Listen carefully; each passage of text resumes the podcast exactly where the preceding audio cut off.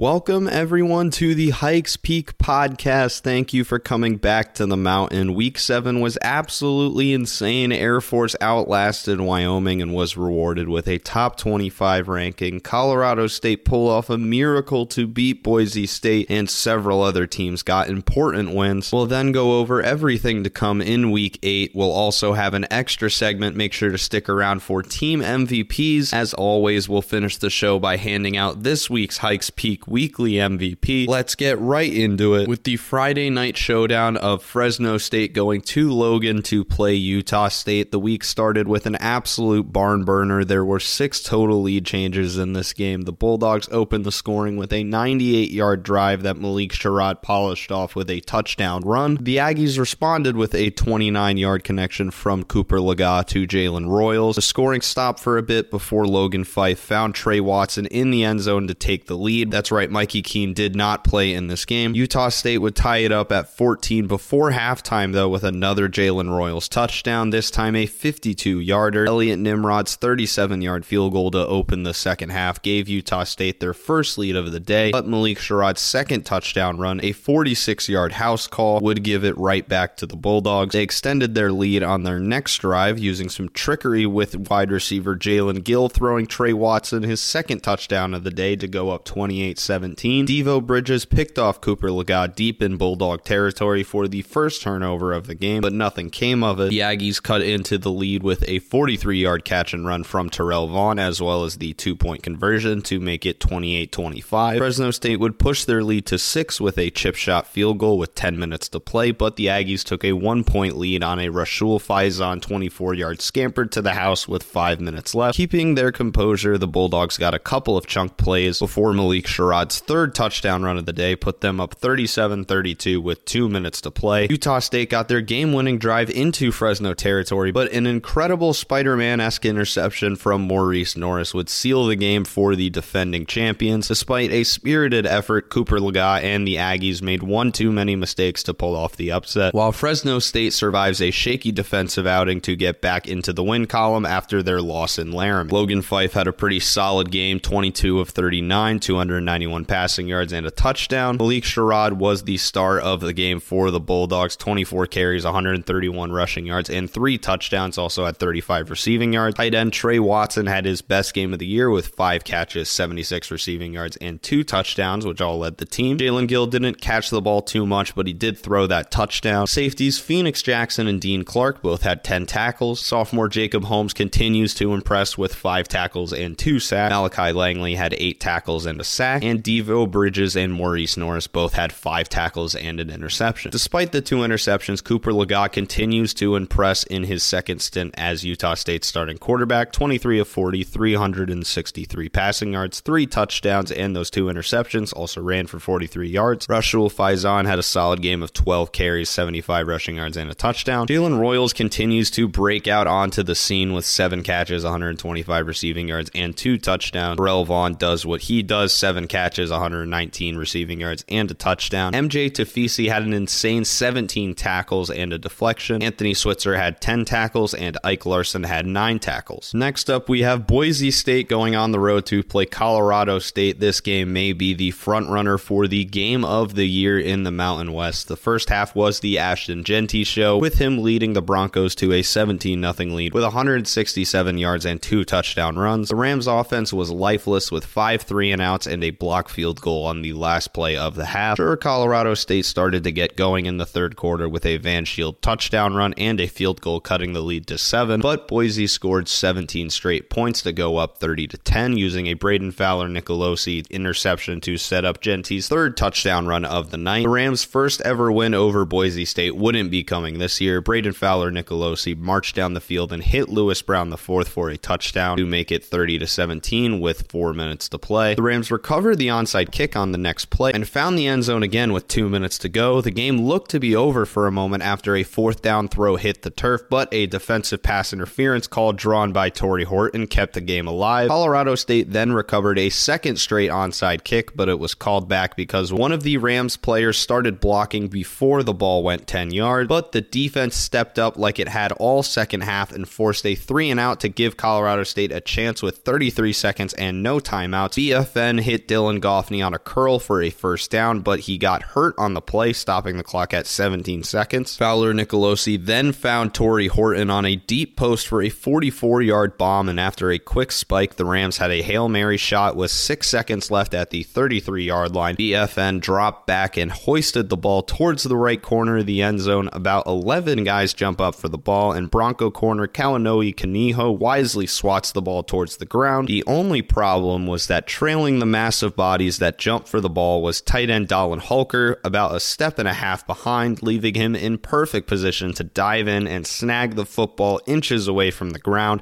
Touchdown ran. Canvas Stadium explodes. The bench loses their mind to the point of getting an unsportsmanlike penalty. Tied at 30, Jordan Noyes lined up for the 35 yard extra point and sent it right down the middle in one of the most incredible comebacks you'll ever see. Colorado State scored three touchdowns in the final four minutes to win the game after being down 30 to 10. In my game recap, I called it the four minute miracle. It's the largest comeback in program history and the Rams' first ever victory over Boise State. The vibes in Fort Collins are beyond immaculate. In Boise, the fans are demanding someone loses their job, and despite another MVP effort from Ashton Jeanty, the Broncos fall to 3 and 4. Brayden Fowler Nicolosi, despite his slow start, ended up with quite the stat line 32 of 54, 359 passing yards, three touchdowns, and an interception. He was just superb in the end of that game. And Shield 51 rushing yards and a touchdown. Tory Horton had 10 catches and 130 receiving yards, none bigger than that last catch. Dallin Holker had seven catches, 85 receiving yards, and of course that touchdown on the Hail Mary. SMU transfer Dylan Goffney had his best game of the year, seven catches and 85 receiving yards. Jack Howell finished with 15 tackles and a deflection. Buom Jock and Justin Sanchez both had nine tackles, and Henry Blackburn and Chigozie Anusiem both had four tackles and an interception. The two QB system for Boise had probably its roughest outing of the experiment so far. Maddux Madsen, 10 of 16, 110 passing yards and an interception. Taylen Green wasn't too much of a factor. Ashton Jeanty had just an insane stat line as he always seems to have 31 carries, 212 rushing yards, three touchdowns, and also had 42 receiving yards. Although, when you consider how much of that came in the first half, it is a pretty impressive recovery from the Rams in that second half. A big reason why that comeback was even possible. Marco Notarainni had 10 tackles. Andrew Simpson had five tackles, two tackles for loss, a sack, and an interception. And Ahmed Hassanein had four tackles, one and a half tackles for loss, and a sack. Next, we have a rivalry game UNLV going to play Nevada. The battle for the Fremont Cannon started with two Rebel touchdowns, a 59 yard bomb to Ricky White from Jaden Maiava and a one yard run from Donavyn Lester. The Wolfpack struck back with a 43 yard touchdown to Delavon Campbell, but then they got hit by deja vu in the second quarter, with Donavyn Lester scoring a 16 yard touchdown, followed by another Ricky White house call, this time an 82 yarder to make it 28 to 7. That score would hold into halftime, and Donavyn Lester struck one more time to open the third, going 66 yards to the crib. Brendan Lewis led a nice response drive that he ended with a six yard scramble into the end zone to cut the Rebel lead to 21, which they cut to 18 at the beginning of the fourth quarter with a Sean Dollars touchdown run. Unfortunately, Nevada couldn't find any more offense, and the game was over when Vincent Davis Jr. took the handoff nine yards into the end zone to make it 45 to 20 with three minutes to go. The Wolfpack did get one more touchdown before the buzzer sounded, but UNLV ultimately cruised to 5 and 1 while Nevada continues to search for a win as they fall to 0 and 6. Jaden Maiava continues to impress as just a freshman, 19 of 24, 259 passing yards, two touchdowns, and 32 rushing yards. Also did have a fumble. Donavyn Lester had an incredible game, 10 carries, 99 rushing yards, and three touchdowns. Vincent Davis Jr. had 17 carries, 71 rushing yards, and that touchdown at the end of the game. Ricky White continues to be one of the best big play receivers in the conference. Seven catches, 166 receiving yards, and two touchdowns. Jackson Woodard had nine tackles, half of a tackle for loss, and an interception. And Jonathan Baldwin had six tackles, a deflection, and an interception. Brendan Lewis can't cut out the turnovers, but he is starting to be more productive. 16 of 31, 287 passing yards, two touchdowns, and two interceptions. Also was by far Nevada's top rusher with 15 carries, 115 rushing yards, and a touchdown. Did have a fumble as well. Sean Dollars finished with 19 carries, 66 rushing yards, and a touchdown. De'Lavon Campbell had a nice game of three catches, 93 receiving yards, and a touchdown. Emany Johnson finished with 12 tackles, and Elijah Winston finished with five tackles, two tackles for loss, and a sack. Next, we have San Jose State traveling to Albuquerque to play New Mexico. The offenses took a bit to get going with the Lobos converting on a field goal to take a lead in the first quarter, but the Spartans found the end zone first after blocking a punt and recovering it for the touchdown. Ja'Cory Croskey Merritt would put New Mexico back in front with a touchdown run before Kairee Robinson had his own touchdown run of 35 yards to go up 14 to 10. Corey Croskey Merritt struck again before halftime though with his second touchdown run of the day with 31 seconds left in the half. Unfortunately, the second half was much less friendly to the Lobos. On the first play of the second half, Kairee Robinson took a screen pass 55 yards to the house to put the Spartans on top 21 to 17. It snowballed from there with New Mexico going 3 out five of their next six drives, and the one exception was a one play drive that was an interception. Chevan Cordeiro's first touchdown throw of the day was a 55 yarder to Nick Nash, and after a field goal and Kairee Robinson's third touchdown put San Jose State up by 21, it was all but over. Just to be safe, Kairee Robinson ran in one more touchdown at the beginning of the fourth quarter, and Quali Conley converted on one more touchdown before the end of the game to make it 52 17. Freshman Devin Dampier came in relief for Dylan Hopkins and led a garbage time touchdown drive to salvage something from what was a nightmarish second half. The Spartans finally beat an FBS team and look better than ever, while the Lobos drop a winnable one as they head into a make or break matchup with Hawaii, which they likely must win to make a bowl game. Chevan Cordeiro only threw the ball 17 times, but he was very effective 8 of 17, 272 passing yards, and two touchdowns. Kairee Robinson had one of his best performances of his career 15 carries, 126 rushing yards, and three touchdowns, and then he also had 63 receiving yards and that 55 yard touchdown on the screen pass. Quali Conley had a nice day 10 carries, 123 rushing yards, and a touchdown, also had 61 receiving yards. Nick Nash had that 55 yard touchdown catch. Ryan Parham finished the game with eight tackles, and Javion Cole had three tackles, two deflections, and an interception. Dylan Hopkins struggled 13 of 24, 187 yards and a pick. Corey Croskey Merritt finished with 17 carries, 68 rushing yards, and two touchdowns. Besides those two early scores, didn't have too much of an impact on the game, though a big part of that is because they were down in the second half, couldn't run the ball too much. DJ Washington had three catches for 60 receiving yards and a touchdown, and Alec Marenko had five tackles, one and a half tackles for loss, and a deflection. By far, the biggest game of the week was Wyoming traveling to Colorado Springs to take on Air Force, one of the most consequential games of the year so far. Both teams would be able to use this win to propel their New Year's Six chances. The Cowboys got off to a hot start, going up 14 0 in the first quarter, thanks to two touchdowns from Andrew Peasley, one throwing and one running. Air Force responded with a 15 yard Owen Burke score to cut the lead in half, and after John Hoyland missed a long field goal, they tied it up with a John Lee Eldridge III scamper to the end zone from 15 yards out. Wyoming had another impressive drive that ended with Andrew Peasley's second touchdown throw of the first half to take a 21 14 lead. The Falcons almost got into the end zone again before halftime, but had to settle for a short field goal to make it a four point game. Air Force opened the second half with the most Air Force drive possible, a 17 play, 10 minute long odyssey that ended with Zach Larrier punching it in from one yard away. They tacked on to their first lead of the game with a 43 yard field goal to go up by six with 11 minutes to go. All seemed well after the Cowboys punted for the second time in a row, but disaster struck with Emmanuel Michel fumbling early in the drive, leading to an easy touchdown from Andrew Peasley to Treyton Welch. But somehow, star safety Trey Taylor broke through the line and blocked the extra point attempt, keeping the game knotted at 27 with six minutes left. On the very next play, Air Force fumbled again. Wyoming recovered and had a golden opportunity to take the lead, but the offense went three and out, and John Hoyland missed the ensuing 52 yard try. The Falcons took advantage of their good fortunes with John Lee Eldridge III taking a pitch 58 yards to the house to give Air Force a 34 27 lead with two minutes remaining. Cowboys couldn't even pick up a first down on their final drive, sealing a hard fought, gutsy win for Troy Calhoun's squad. The Falcons are now ranked number 22 in the country and are in the driver's seat for the Group of Five New Year's Six bid. Wyoming will have the bye week to lick its wounds and prepare for a road test on the blue turf, and despite their season's incredible start, a New Year's Six berth appears to not be in the cards for them. Zach Larrier had another very nice game, 6 of 9, 58 passing yards and a touchdown, and ran for 111 yards and a touchdown. Although, unfortunately, he did suffer a knee injury, which it has been announced will keep him out for an indefinite amount of time. It does seem as though Ben Britton will be the next man up. John Lee Eldridge III continues to make dynamic plays all over the field. Three carries for 65 yards and a touchdown, and he also had that 17 yard receiving touchdown. Emmanuel Michel had 22 carries, 97 rushing yards, and that fumble. Trey Taylor had 10 tackles, a tackle for loss, and that blocked extra point. Alec Mock finished with 10 tackles as well. TJ Ramsey, Peyton Zdroik, and Bo Richter all had a sack. Andrew Peasley, despite the loss, played quite well 15 of 25, 212 passing yards, three touchdowns, and he had 48 rushing yards and a touchdown on the ground. The Cowboys definitely missed Harrison Waylee, but Sam Scott did all right in his absence 14 carries, 43 rushing yards, and he also had three catches and 43 receiving yards, which both led the team. Easton Gibbs finished with 12 tackles and a forced fumble, and Sebastian Harsh finished with eight tackles and a tackle for loss. In the final game of the week is San Diego State taking on Hawaii. This was a super intriguing matchup, and it couldn't have been a worse start for the Rainbow Warriors. They went three and out to start, got their punt blocked, and gave up an easy field goal. Two three and outs later, the Aztecs found the end zone with freshman Lucky Sutton. They'd punt once more before Peter Manuma picked off Jalen Mayden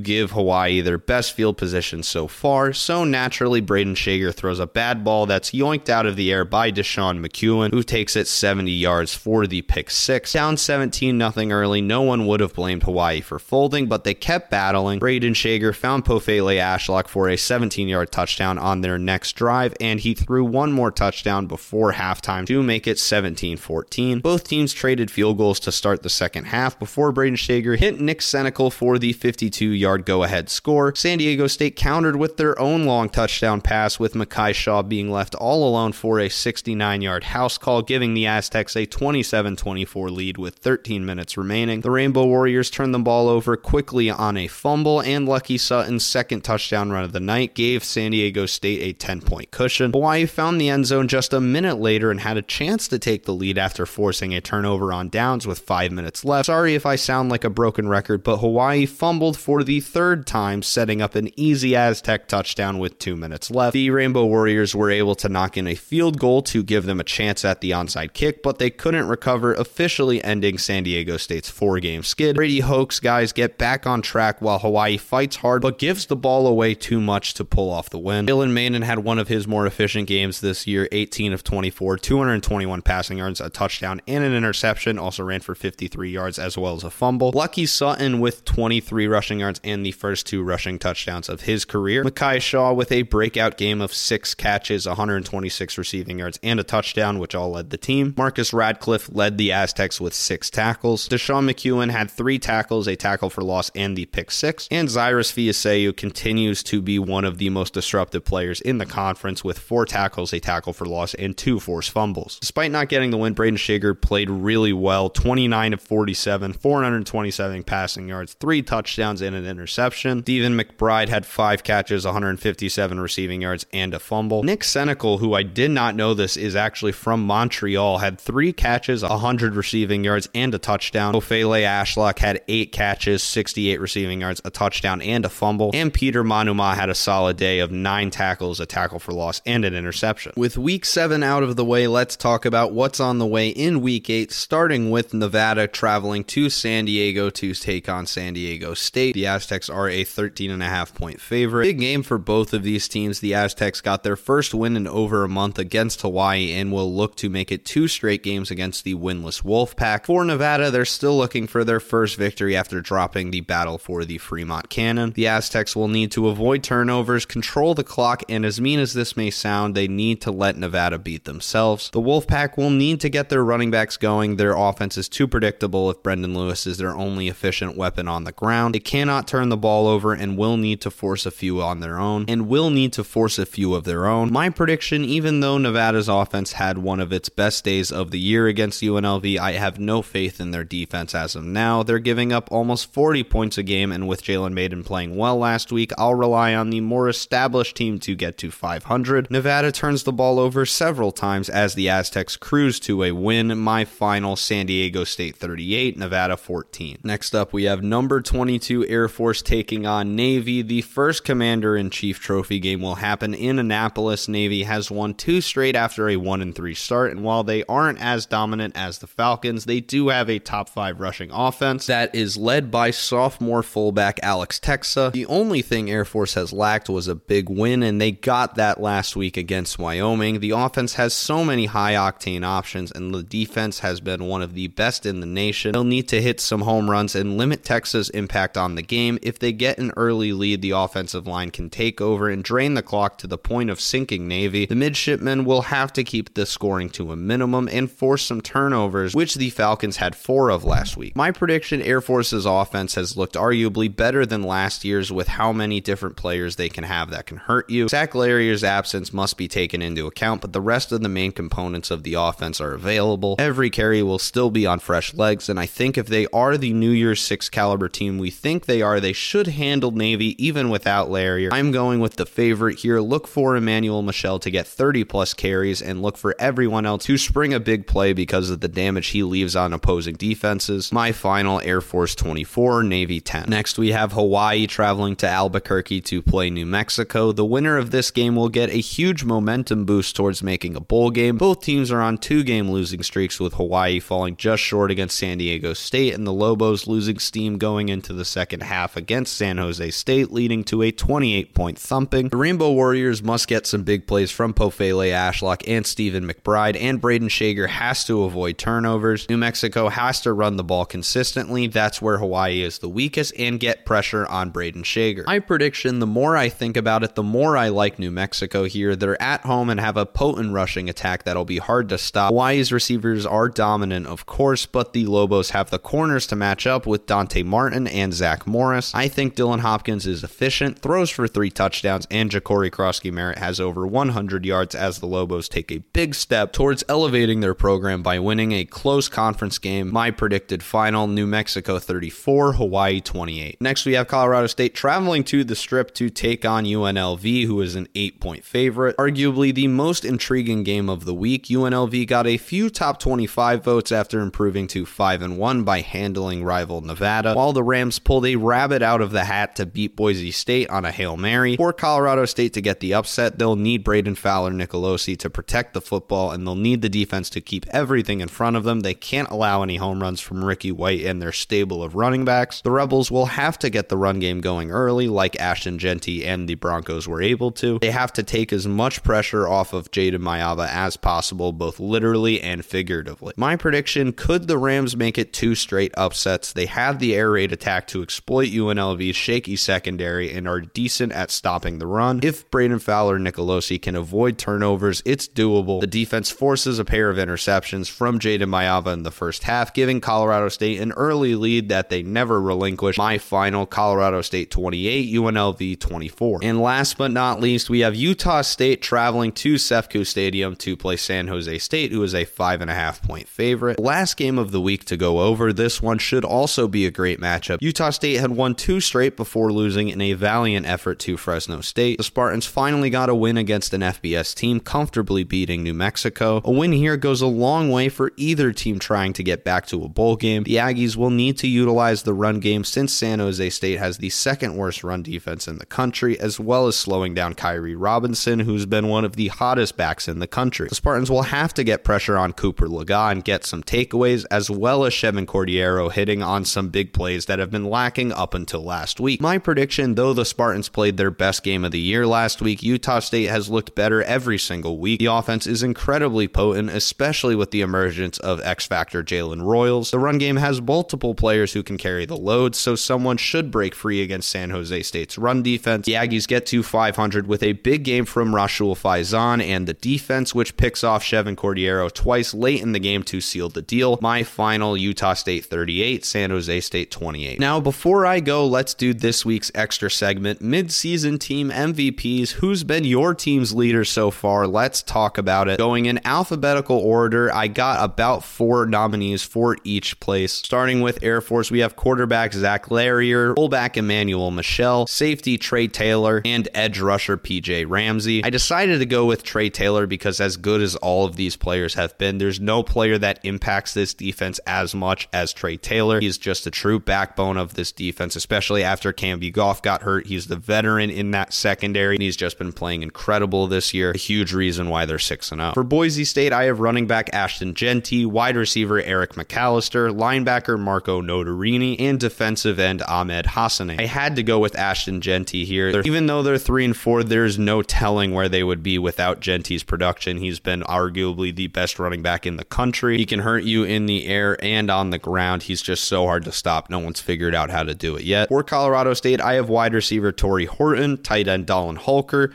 edge rusher Mohamed Kamara, and linebacker Chase Wilson. I'll try to keep recency bias out of this by not taking Tory Horton or Dallin Holker because of their heroics last week, but I am going to go with Mohamed Kamara. He's been by far the best edge rusher in the conference. He has twice as many sacks as anybody. That's with dealing with a bit of an injury. He's absolutely a player that's going to be drafted and playing on Sundays. For Fresno State, I have quarterback Mikey Keene, wide receiver Eric Brooks, linebacker Lavelle Bailey, and corner Carlton Johnson. I decided to go with Carlton Johnson Johnson because while the other three names were kind of expected to make a big impact, Carlton Johnson maybe wasn't. And with Cam Lockridge being out for the year, Carlton Johnson stepping up and being that cornerback number one has been so huge for the Bulldogs. His four interceptions is still top in the Mountain West. For Hawaii, I have the wide receiver tandem of Pofele Ashlock and Stephen McBride, linebacker Isaiah Tufaga, and freshman corner Elijah Palmer. I decided to go with Stephen McBride while Pofele Ashlock is a heck of a story just because he's a freshman freshman breaking out onto the scene. Stephen McBride wasn't really a guy that I saw as being a guy that's going to have a thousand yards that might put up 10 touchdowns, but that's exactly what he's turned into. He's one of the best deep threats in the entire conference. He's a guy that certainly looks like an NFL player. For Nevada, I only have three nominees for this one wide receiver Jamal Bell, strong safety Emany Johnson, and linebacker Naki Mateialona. I decided to go with Naki Mateialona. He's been one of the breakout players for this Wolfpack team, and while the team success hasn't been there, Mati is racking up tackles. He's forcing some fumbles. He's affecting the game in a lot of ways, and I think he's going to be one of the reasons why Nevada doesn't end this season 0 12. For New Mexico, I have quarterback Dylan Hopkins, running back Ja'Cory Croskey Merritt, safety Tavion Combs, and both star corners Dante Martin and Zach Morris. I decided to go with Ja'Cory Croskey Merritt because he probably affects the team's success more than anybody else. He's the engine of that offense. He's one of the top rushers in the conference. If the Lobos are going to make a bowl game, JCM probably needs to have a thousand yards, and he certainly looks like he's on track to do that. For San Diego State, I have quarterback Jalen Mayden, tight end Mark Redmond, linebacker Zyrus Fiaseu, and cornerback Noah Tumblin. It was a tough decision between the linebacker and corner here, but I decided to go with Zyrus Fiaseu because Noah Tumblin was kind of an established starter already, while Fiaseu is just broken onto the scene as one of the most disruptive players in the conference. He's always forcing fumbles, getting to the quarterback, making plays in the passing game. I can't wait to see what he does throughout the rest of this season and his career as he's only a sophomore. For San Jose State, I have quarterback Chevan Cordeiro, running back Kairee Robinson, linebacker Brian Parham, and edge rusher Trey Smith. I decided to go with Brian Parham because while that defense isn't the greatest in the world, there's no telling where they would be without Brian Parham. He's the backbone of that defense. He's got as many tackles as anyone in the conference. He'll certainly be pushing 100 tackles when the end of the season comes around. For Utah State, I have receivers Terrell Vaughn and Jalen Royals, linebacker MJ Tafisi, and safety Ike Larsen. I decided to go with Jalen Royals because the other three names on that list were established. They're guys you knew were going to star for this Aggies team. Jalen Royals was a guy we didn't really see coming into the season as a dynamic, awesome player, and boy is he. He's one of the best deep threats in the conference. I've said that a lot, but it's true. He's been absolutely unstoppable over the last few weeks, and I can't wait to see what he does at the end of the year. For UNLV, I have quarterback Jaden Maiava, freshman running back Jet Thomas, linebacker Jackson Woodard, and nickel corner Jare Williams. I decided to go with Jayden Maiava because there's been nobody that's been more responsible for them getting to 5 and 1 than him. Even with starting quarterback Doug Brumfield being out, Maiava's really provided a steady hand for this offense. And while the running game has been the main component of the offense, Maiava has been able to make throws when he's been called upon. He's avoided turnovers. He's just playing well beyond his years. And finally, with Wyoming, I have quarterback Andrew Peasley, running back Harrison Waylee, linebacker Easton Gibbs, and and safety Wyatt Ekeler. I decided to go with Andrew Peasley because the other three guys you kind of knew were going to produce. You knew they were going to play very well. Andrew Peasley was a guy that we didn't know if he was going to take that next step. You didn't know if he was going to be a liability or a plus, and he's absolutely been a plus for this team. He's providing the veteran leadership for that offense that's dealt with a lot of injuries. He's making plays on the ground and through the air. He's been a lot more consistent throwing the ball, and he just plays winning football, man. That's a big reason why they're 5 and 2. It's a big reason why they beat Texas Tech. He's making himself a legend in Laramie. Last but not least, our Hikes Peak Weekly MVP for week 7. I'm giving it to Kairee Robinson. Come on down, Kairee. The Spartans have him to thank for their biggest win of the year so far with his four touchdowns and almost 200 total yards. Congrats, Kairee. That's it for this episode of the Hikes Peak podcast. Thank you so much for coming back to the mountain. Make sure to make the trek back here next Tuesday for another brand new episode where we'll talk about what went down in week 8 and get you ready for week 9. If you enjoyed the episode, rate the show 5 stars on whatever platform you're listening on or leave us a review on iTunes. Nothing helps the show out more than that, so any ratings would be greatly appreciated. Follow us on Twitter at MWC Connection and find all of your Mountain West news at MWCConnection.com. Thank you again for listening. Sorry about the episode coming out one day late. Migraines are the worst, but we got through it. Until next time,